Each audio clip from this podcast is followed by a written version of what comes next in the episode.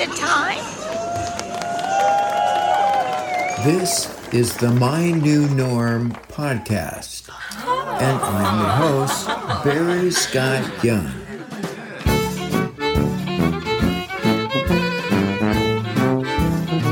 In this episode, you'll hear from Dr. Kimberly Mendoza.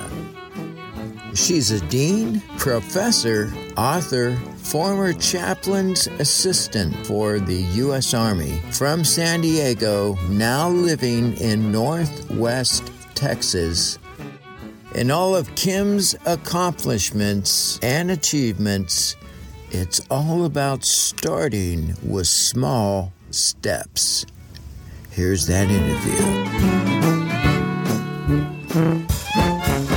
so excited about you coming on and just talking about your life and some of the things that you have um, done as far as teaching and your education and your focus. So let's get right into it. Kimberly, where did you grow up? I don't know any of this. I grew up in Southern California. I was born in Orange Orange County, but then okay. uh, eventually, I think about age three, my parents moved to San Diego, and so nice. I've basically lived my whole life in San Diego. Um, okay, so you're a Southern California girl. I am. now, apparently, you're not there now. Where are you now? I am in the middle of nowhere, Plainview, Texas.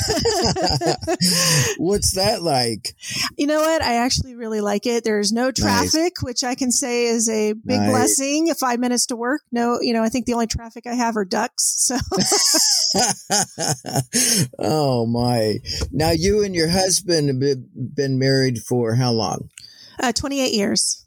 Well, let's go back a little. As far as you're growing up, what kind of kid were you? What were you into? What things just made your day when you were growing up?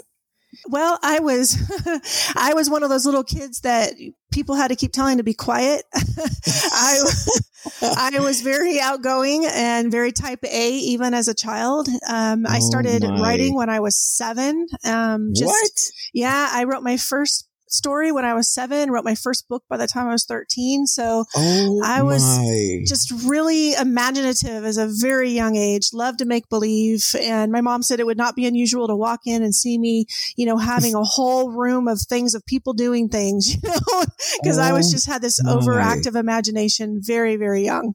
Did you have brothers and sisters or? So I'm kind of a weird one. I, and only people that have done this will understand, but I'm an only child with six brothers and sisters. Oh, explain that one. so my parents only had me, and uh-huh. then both of my parents got remarried, and okay. it's the you know yours, mine, and ours kind of situation. So I have two right half and then uh, the rest are step and then i'm technically an only child so. oh boy wow yeah.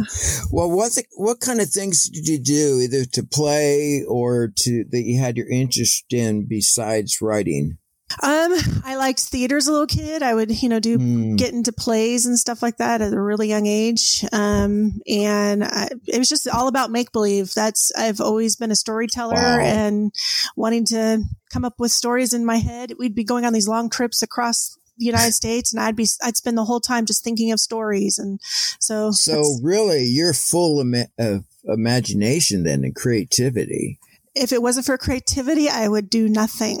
I have nothing going on on the other side of my brain at all. So, oh my. When did you know that you wanted to do something? It, it seems like everything you've done when I look at the list is about helping people, uh, investing in people, serving people. When did you know that you like people? um, well, I guess I'm just that, like I said, I was been outgoing since I was a little kid. So it's just always been in my DNA to just, you know, reach out to, to others. And my husband and I have talked about it because the whole way that him and I got together was him saying, Oh, you're a writer. Well, let me come help us write a play, you know? And so he and mm. him and my whole relationship is built around how, what gifting do you have? How mm-hmm. can we mm-hmm. promote that? What can we do with that? And so I don't know. I, I just always, like seeing people become the best versions of themselves and wow. everybody has some sort of gifting that they're they can do and a lot of times yeah. they don't do it because there's nobody taking the time to believe in that thing and it wow. took people being like that for me to be where I am today because my past isn't all that great but those people along the way that have encouraged me have brought me to where I'm at. And so wow. I like to be that for other people if I can. Well, how did you meet your husband? Uh, he was, uh, it's kind of a weird story. My parents were going to a church in La Mesa, California, and they invited me to go. We sat in the balcony and my husband was, he was helping out with ushering that night in the balcony, which is really funny because I've never known him to usher the rest of the time I've known him, but he happened to be up there. He saw me. And so right afterwards, he made a beeline over to me and he said, can I show you the building? And oh best pickup line ever, right? right. and so he showed me around the church, and then uh, he found out I was a writer, and he said, "Hey, come help us write a play." And by the time we produced that play, we were engaged. So, oh my, that's awesome! It sounds like you guys really uh, complement each other. We do. And it's, it's interesting because my gifting is more like the writing and the directing and the acting and that sort of thing. And his gifting is more the technical and the music. Mm. So you take all those and you put them together and you have these really yeah, great productions. Great team. Well, I'm anxious to hear a little bit about what happened after my wife and I moved. The, the stuff I don't know. You were at, uh, the same church that I was and uh, what happened after that? It'd be 1990 ish. Well, um, I went to work for a while at San Diego Christian College and okay. I worked there for a while. I got my bachelor's degree while I was there because I had like an adult program. So I was finally able to finish up. And then, mm. um, then I actually came back to work at the same church that we had been at and, uh, worked as the, um, drama director and youth uh, person for about seven years there. Wow. And then went back to San Diego Christian and became, um, uh, there an admissions counselor there and um, and started teaching adjuncting and all that and eventually became like an instructor uh, a director of a program for the adults. And so wow. ended up just making a career out of academia. So would you say you planned to do that or you found yourself doing that? In 2010 um, there was a lot of layoffs going off around the country. I don't know if you remember that. And oh, yeah. I was basically, it was hinted to me pretty strongly that I would probably be laid off at my, um, job at uh, the church. And so I had a master's degree. I'd never planned to use it, but right. I needed a job. So I started teaching adjuncting for different institutions. And I had a student um, come up to me and say to me, you know, you really changed my life in an English mm. class. And up until then, I'd always planned to be a youth pastor. But when I heard that, it was like something clicked in me. And I was like, I'm supposed to be a professor. This is my calling. And wow. so because of being laid off in 2010, it ended up changing the whole course of my life. And I started getting my PhD right after that. Oh my. Now, it's interesting to me that you were involved in or you served in our U.S. Army. Tell us a little bit about that. Then we'll go back to the education part. Yeah. So I was actually on my knees praying for God to give me a way to go to college and the phone rang and it was a recruiter for the U.S. Army. Oh, to be able to do one man's push up to go into the U.S. Army. Mm-hmm. and I couldn't even do one. And so they sent me to this thing called FitCo for like two weeks where you're basically mm-hmm. doing PE for eight hours a day for two weeks. It's awful. It's, right. it's so, but when I got out, I was two weeks late getting to my training. And so they put me in a different class. Well, the class that I would have been in all went to Panama for that war. And so I ended up going to a different class. When I got out, I was two weeks late again. And because I was two weeks late, they put another man in my spot. And that man was the first person to ship out to Desert Storm. So a oh. push up actually saved me from two wars, uh, during wow. my time in. So wow. it's, it always reminds me that sometimes something bad actually might be used for good for God and you just have to trust it, you yeah. know? It's pretty powerful. Oh, it's a great story. Now, you were involved in the, uh, you were a chaplain, right? Chaplain assistant. Yeah. Okay. So where were you stationed and and that kind of stuff? You know, you joined the army to see the world, and they sent me eight hours into the desert. Uh, I, was in Arizona, Fort Huachuca, Arizona, um, uh, for all all but my training. I, that's where I was at. So um, serving the chapels there, the main post chapels, do a lot of their graphic design and okay. such. Mm-hmm. That kind of squeaks out of you a little bit, doesn't it? Yeah. Everywhere, everywhere you go. Well, thank you for your service. I'm thank just you. so impressed with people that um, have served our country. And, and so I want to say thanks. I appreciate that more than ever. Let's go back to your education. So what else happened after your masterate? I did, uh, well, I did my first master's in humanities and literature and playwriting. And then, or first the bachelor's, then that. About six years later, I got the PhD in leadership and higher education. And then wow. right after my PhD, because I am psycho, I went and got an MFA in writing. Um, oh my. And I did it because my husband just felt I was supposed to. And the honest truth is, if I had not done that degree, I would not have the job I have today. So it oh, was definitely my. another God thing, just directing yeah. my course, you know, and putting me in there. And for getting a wow. bachelor's in my 30s to imagine that I have four degrees now is pretty insane. Because if you had talked to me yeah. in my 30s, I was like, I'll just be happy to get a bachelor's, you know? So. oh my. Well, tell me about your current position, what that entails, and what do you love about it? So, um, I have the position of dean at Wayland Baptist University, um, okay. and I also am an associate uh, professor of English. So I teach English and humanities courses, wow. and it's kind of interesting because all those degrees I just mentioned, none of those made sense by themselves, but they all make sense in the job I currently have. And so it's okay. like God kind of orchestrated me to be in that role. And let me just tell you something. It's just a kind of another funny little story is that I had been praying for two years to get get a full time professor job. And okay. it just, every door was slamming. I, I was in tears at one point because I was like, I know God's calling me to this, but he's just not opening the doors. My younger son says, mom, I think you need to pray specifically. So I just mm. really started praying.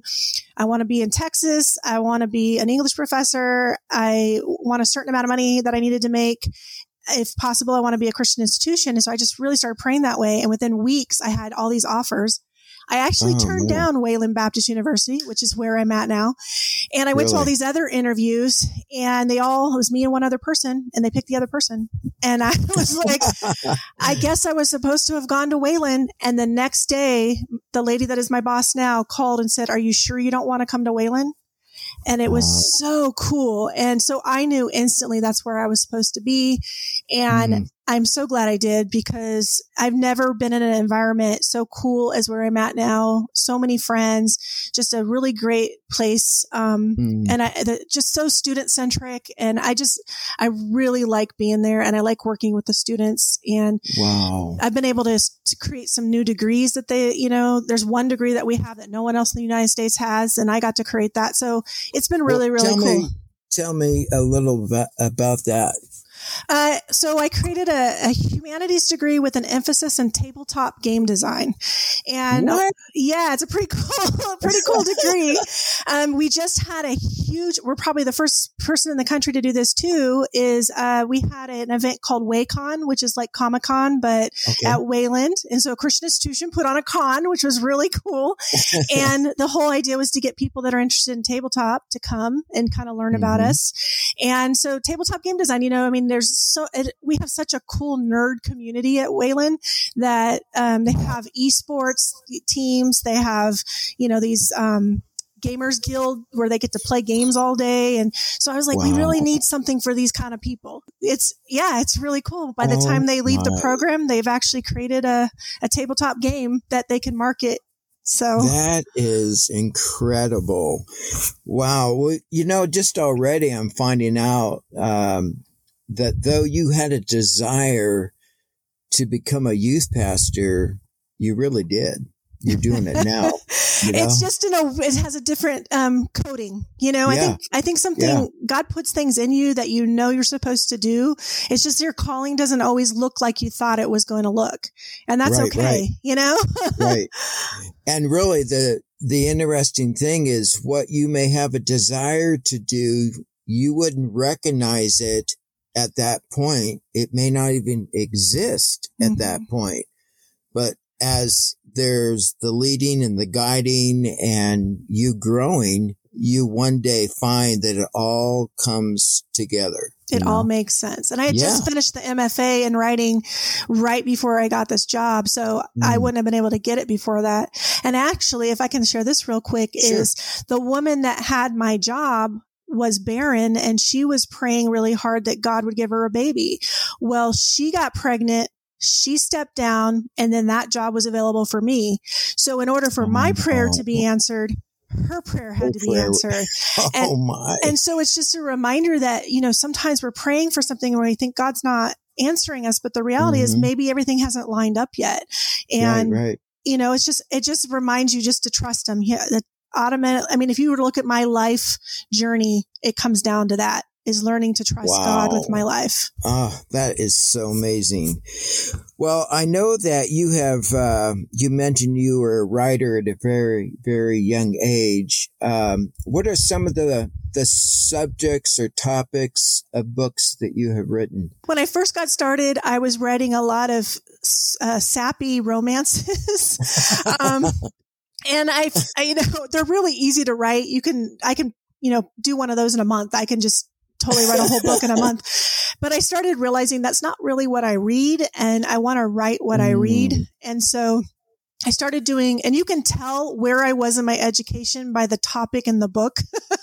so, oh. like when I was in a psychology major, I wrote a, a psychological thriller, uh, and then, you know, then I started going through my master's in humanities, and so you see a lot of art and stuff in right, there. Right. So it's really it, it kind of changes and interesting. But what I'm mostly doing now, um, I have two things I'm doing. I'm doing but almost all of it is about young adults. So I'm doing young okay. adult fiction, um, that's what I'm trying to hmm. get published right now. I have a lot of young adult fiction. I've published some, but I'm trying to publish some more.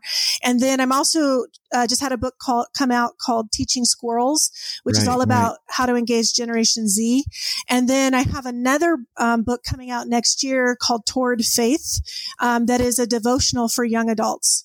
Well, our listeners may not know Gen Z. So that's what ages nine to 24 ish or something. Um, yeah, well, let's see. The it's uh, the oldest ones were born in 2010, so 11 is the youngest ones, all the way up to um, the oldest ones, which were born in 95. So, okay. uh, we're talking, yeah, they're they're getting older. They're middle school and up now. Yeah. Well, we've heard a lot about millennials, but Gen Z is the new group of kids growing up right now. And they're completely different. And so people got to stop yeah. treating them the same because they're not the same.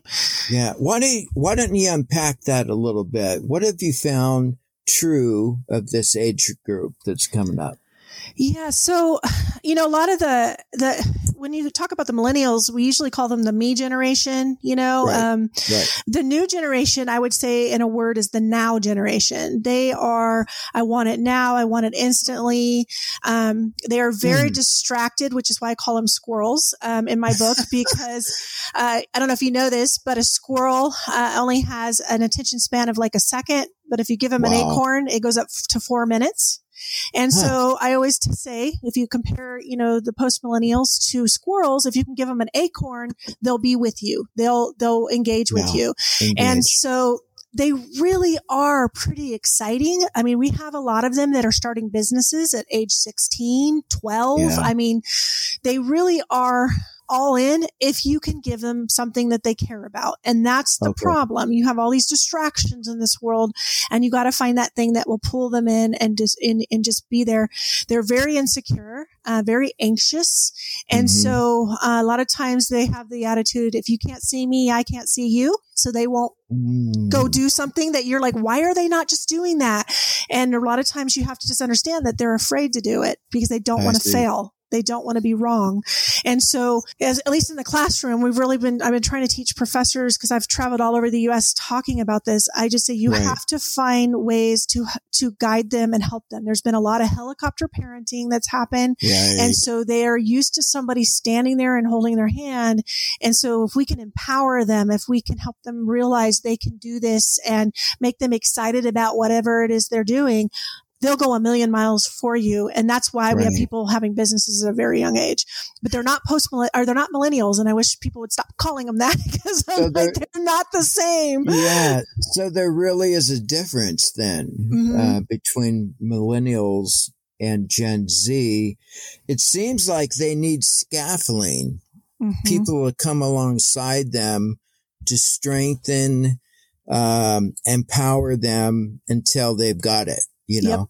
You, yes. So you, really you're, you're getting them ready to launch them. Yes. Yeah. Yes. And I think they'll be extremely powerful. Um, I mean, if you think about it, so I don't know how much you know about the different generations, but the X Gen is the one that is raising the Zs and X Gen because they, a lot of them were the latchkey generation by themselves. Right. They tend to be um, pretty independent people. And so okay. they, a lot of times the X Gen people have really pushed to do things. Um, I always make jokes that the millennials were raised by the hippies. So what we think was going to happen? um, but I, the Zs really are exciting, but you are right. They do need some structure. Sure, they do need people coming alongside them. And that's really what my ministry and that whole situation is, is helping educators, pastors, employers to know how to get the best out right. of their post millennials. Because if they can do that, they'll be pretty excited. And I think that they'll be um, encouraged by this next generation. Okay. How much does technology play into this?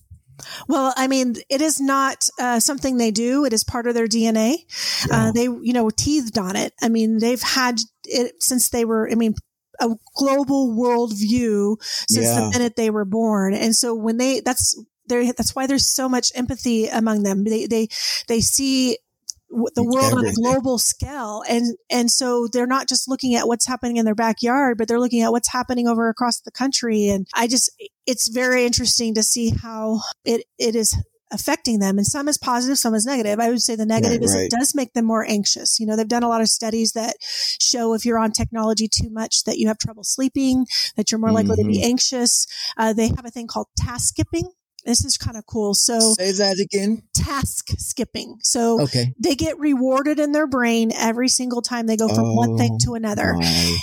And they did a study. Uh, there's a there's a writer called Nicholas Carr who wrote this book called The Shallows, and he he looked at primates and he showed that brains are actually changed when they have technology applied to them. So mm. keep in hmm. mind that these kids were their brains were developing while they were on technology. So when we say they're different, they are mm-hmm. physically different because their brains were rewired while they were be- developing. Oh my, how fascinating. Wouldn't it be a great book just to have? It would help them to know about Gen Z so that they know how to help them. Yes. And one of the things that people don't realize is my book doesn't just talk about Gen Z, but I actually go into all the generations. So okay. you learn a little bit about yourself too. That way, no matter what generation you're talking about, it can kind of, you know, how do the millennials work with the post millennials? Right. How do the baby boomers work with them? And so I, I really studied generations as a whole because I wanted to understand. I mean, you can't fully understand how to help somebody else if you don't understand yourself a little bit too, so yeah. that you can see where the conflicts, you know, conflictions are. But yes, I've had, I mean, people from all different kinds of backgrounds uh, get my book or have asked for something after one of my presentations, yeah. which is why the book got written. Cause I was like, I keep going mm-hmm. to these mm-hmm. conferences and people would say, I really wish I had more to take back to my people. so, so the book had to be written for that purpose. Uh, what else in the book that uh, you could share that would help our listeners go, wow, I, I really need that book? Um, well, I it starts out just kind of explaining who they are, and then I talk about who everybody else is, and then mm. I come mm. back into talking about engagement because that's the main yeah. focus is how do we engage this generation, and then I show the ways that you can do that. I have a lot of examples in there on you know different ways that they are going to do well and ways that are going to trip them up, and how you can you know help with those things. Um, so okay. I, I do spend a lot of time not just telling you what the problem is, but also what to do with the problem. Uh, so hopefully it, it will help people of, you know, all generations be able to work with them because they're going to be in the workplace for a while. So. Yeah, that's true. And they're going to be leading our country soon, mm-hmm. which is scary. Well, how does one find this book? Uh, they can either go to my website, which is www.kimmendoza.com, or you can go to Amazon and just type in Teaching Squirrels Mendoza and it will probably pop up. okay, great. Easy enough. Well, what I want to talk about right now is you had mentioned so many things here, but I want to backtrack. You were a natural writer, one that had a lot of creativity. Some may have creativity now in their adult world and they want to write. Where, where they research? What do they need to do to hone in on that gift? That's funny because I have a meme out there with me making this quote and I don't even know where it came from, but I always say write a page a day and a year you'll have an entire book. And oh. so I always tell people, you know, don't think, Right. And, and there's a mm. great quote in the movie Finding Forrester where they say, okay. uh, write the first draft with your heart and write the second one with your head. And the problem, the reason why people don't ever get anything down on paper is they're thinking too much. They're, you know, yeah. you need to just start writing.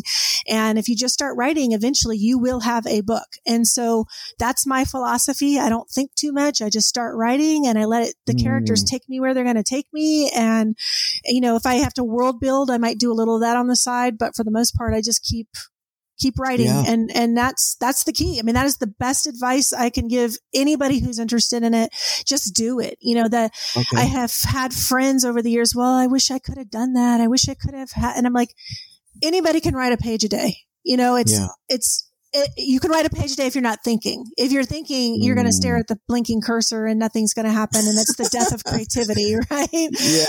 Who have been some of your influencers? Influencers or influences? Like who's influenced me? Both. Okay. Um, well, as far as who's influenced me, um, I would probably say, uh, well, the very first one is my sister Laura. Uh, she would write, and I was I looked up to her when I was seven, so I started writing because of her. Um, mm. And I don't know how much writing she does now, but she definitely influenced yeah. me. Um, and then just different authors over the years have have really um, encouraged me. I started writing thrillers because I started reading Ted Dekker, and I was like, oh my goodness, I love these surprise endings, and um, just going to different writings conferences and just talking to different authors and stuff has really uh, inspired me. And as far as who I influence, I, I mean, I teach publishing at the college. I teach creative writing at the college. So I think the biggest people I influence are just people that um, come to our school. And then we do a writing conference in the summer. And so some people come out for that as well. Um, okay. So that's kind of neat. Well, Kim, you are a fascinating person. I, I've known you, but as the listeners heard, we have not talked in years.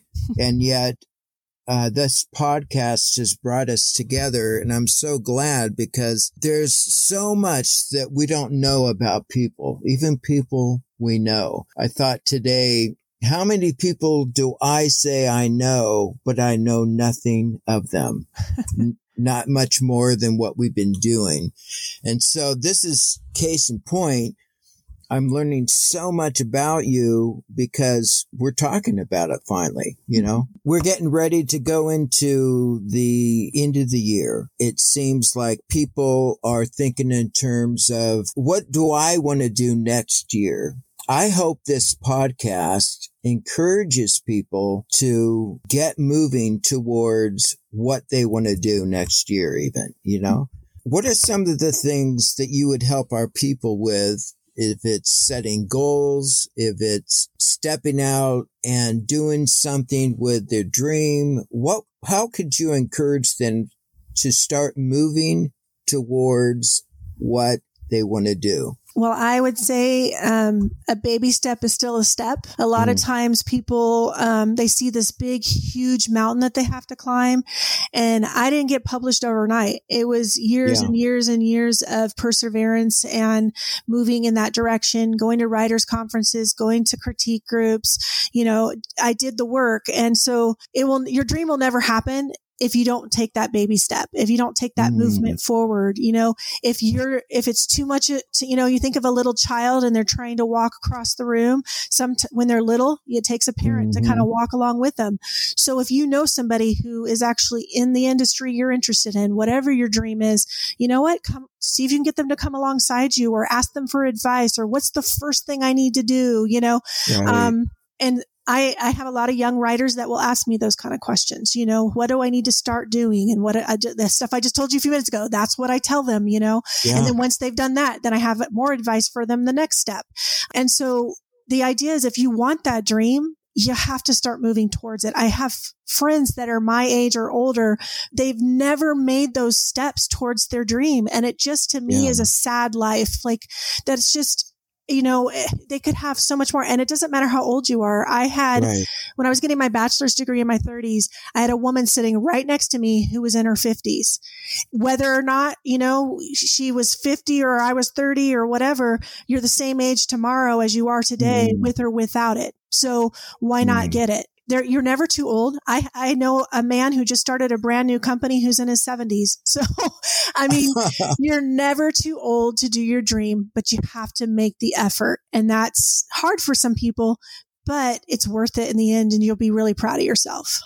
I have found that, especially as Americans, we have become so informationally rich, but application poor. Mm-hmm. We don't move out, step out on the stuff that we know. Mm. It's just information until we apply it. Right. And, and you have said that other ways today, just step out, prepare, grow, search, research, and just begin to move towards it. And that's, that's really what your whole life's been. Mm-hmm. Well, I want to ask you some questions.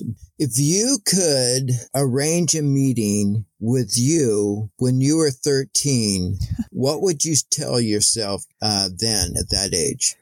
Don't worry about boys. um, no, you know, 13's the age that I wrote my first novel. And so, I mean, for me, I, I really honestly, I would probably tell myself start um, learning more, start understanding more, really start to hone your craft because um, I was I was just a novice doing something that was fun. I didn't start really honing my craft until I was well into my late twenties, you know, and so mm-hmm. um, imagine what I could be as a writer now if I had given myself that extra 20 years, you know, or whatever. Right. So I think that if we can help our children to work on, I mean, we do that with our own children. Uh, my, mm-hmm. both my boys, we have tried to do everything we can to hone their crafts as young people and learn as much as you can now rather than later. And since they're the now generation, they get it. Um, right, right. But we just didn't and got distracted by other things. For me, as you can tell, boys were was a huge distraction that I could have done without, but yeah. oh, that's great. You know, you, you have through your education and, um, your interest and really your heart, you've really honed in on that. You, you're able to come alongside people that are growing and say, you know what? I want to encourage you in this. And that's what you're doing. You're encouraging this next generation. And I think all of us uh, should be doing that. Let me ask another question. What is your go to fast food order? Um, oh goodness. Well, if I had as many restaurants as I'd like in my little teeny town, I, I mean, Baja Mexican would be one. And, uh, I, I love takeout Asian too, but we don't have either one of those here. Oh no. So, uh, here in this town, my takeout, well, see, if I, if I go to Lubbock, which is about an hour away, I instantly Panera. Okay. I'll, I'll okay. go to Panera or Einstein's, any of those places with really good coffee because it's all about the coffee. oh, I love it. And what about a book and a movie that uh, you've watched and you read time and time again? Oh, movie is Matrix. Uh, not not two and three, Ooh. but just the very first Matrix. I absolutely loved that movie. Um, it's A interesting. New one's coming out too. I know, and I cannot wait to wow. see it. I'm super excited. I'm just hoping it's not as because two and three got a little raunchy, and I'm I'm not into all that. Yeah. But but the first one was really good. Um, yeah. So that's my go-to movie. Uh, go-to book. Wow, you know I'm a literature professor, so that's a that's a rough one. Um, and someone just asked me yesterday, "What's your favorite book?" And I had to come up with something really fast, and I said, "Island of the Blue Dolphins." But that's oh no, oh, I don't no. know that that's my favorite book. I think there's probably way too many. Read a lot of YA, uh, young adult, you know, fiction right okay. now because I'm writing it, so I like to read right. it. Love the dystopian stuff, so things like um, you know, uh, Hunger Games and stuff like that. Like I I love that stuff, and so I know mm. that adults are probably like, what? mm. And, you wow. know, but then I love the classic stuff too. So I don't know. I'm way all, there's too many You're for me to kind pick. of all over the place there. yeah. Yeah. Where do you see yourself going and growing in the next 20 years? Um, well, my husband and I are getting ready to start a business in Good. our in our town here. We just really felt like we wanted to open a community theater, uh, arts venue, and so wow. it'll have like open mic nights and uh, gaming and trainings, and um, just really want to make a place where people can come and have fun, especially for the college students, and um, so that's kind of a big goal of ours is to get that off the ground. Okay. And um, I also want to keep writing and publishing and doing that whole world. I really want to pick up my game on speaking um, more. I do about okay. one or two a year, but I'd love it if I was doing one or two a month. right, right. Because um, I enjoy, I just love inspirational speaking and helping people out and, and all of that. So, um, oh. I guess that's kind of where I'd be is just, you know, doing all of that, but okay. more regularly. Yeah. Well, I definitely see that. Was thinking today, getting ready for this call, if you could share to those that because of the last year and a half being so unpredictable with COVID and so many things, what would you say to the listener that's really discouraged about life? How could you encourage them to get up and move forward. Knowing what God's heart is for me has always been a yeah. big part. And so that's where I would start. I would say that each day you, you make a little goal for yourself and make sure they're obtainable. And as you've accomplished one, maybe you do another one that's a little more obtainable and you just keep growing. Uh, once again, it's back to that baby step thing. Each and every day is about taking a step forward. Uh, mm. I think this mm. last year was really hard for everybody. Um, yeah. I'm very type A. And so you put me in a locked up room and tell me I can't go anywhere or I can't do mm-hmm. anything. So I spent that time, you know, uh, writing. So, you know, there's something that you can do. There's always something you can do. Um, but I think the key is just do something. That's, I think there needs to be, you know, just do it was Nike's thing. I think it's yeah, just do, yeah. it's just do something it needs to be the next maybe slogan. You know, everything is possible. Everything is obtainable. It's just, you know, doing something. I mean, you have to move towards something. Uh, well, I have uh, enjoyed this time and I know the listeners have too. Kim, I appreciate all of your, your heart and your passion. I just say continue to grow, continue to invest in people because we all need it. And I, I just really thank you for, for this time and you sharing your story and what you're involved in.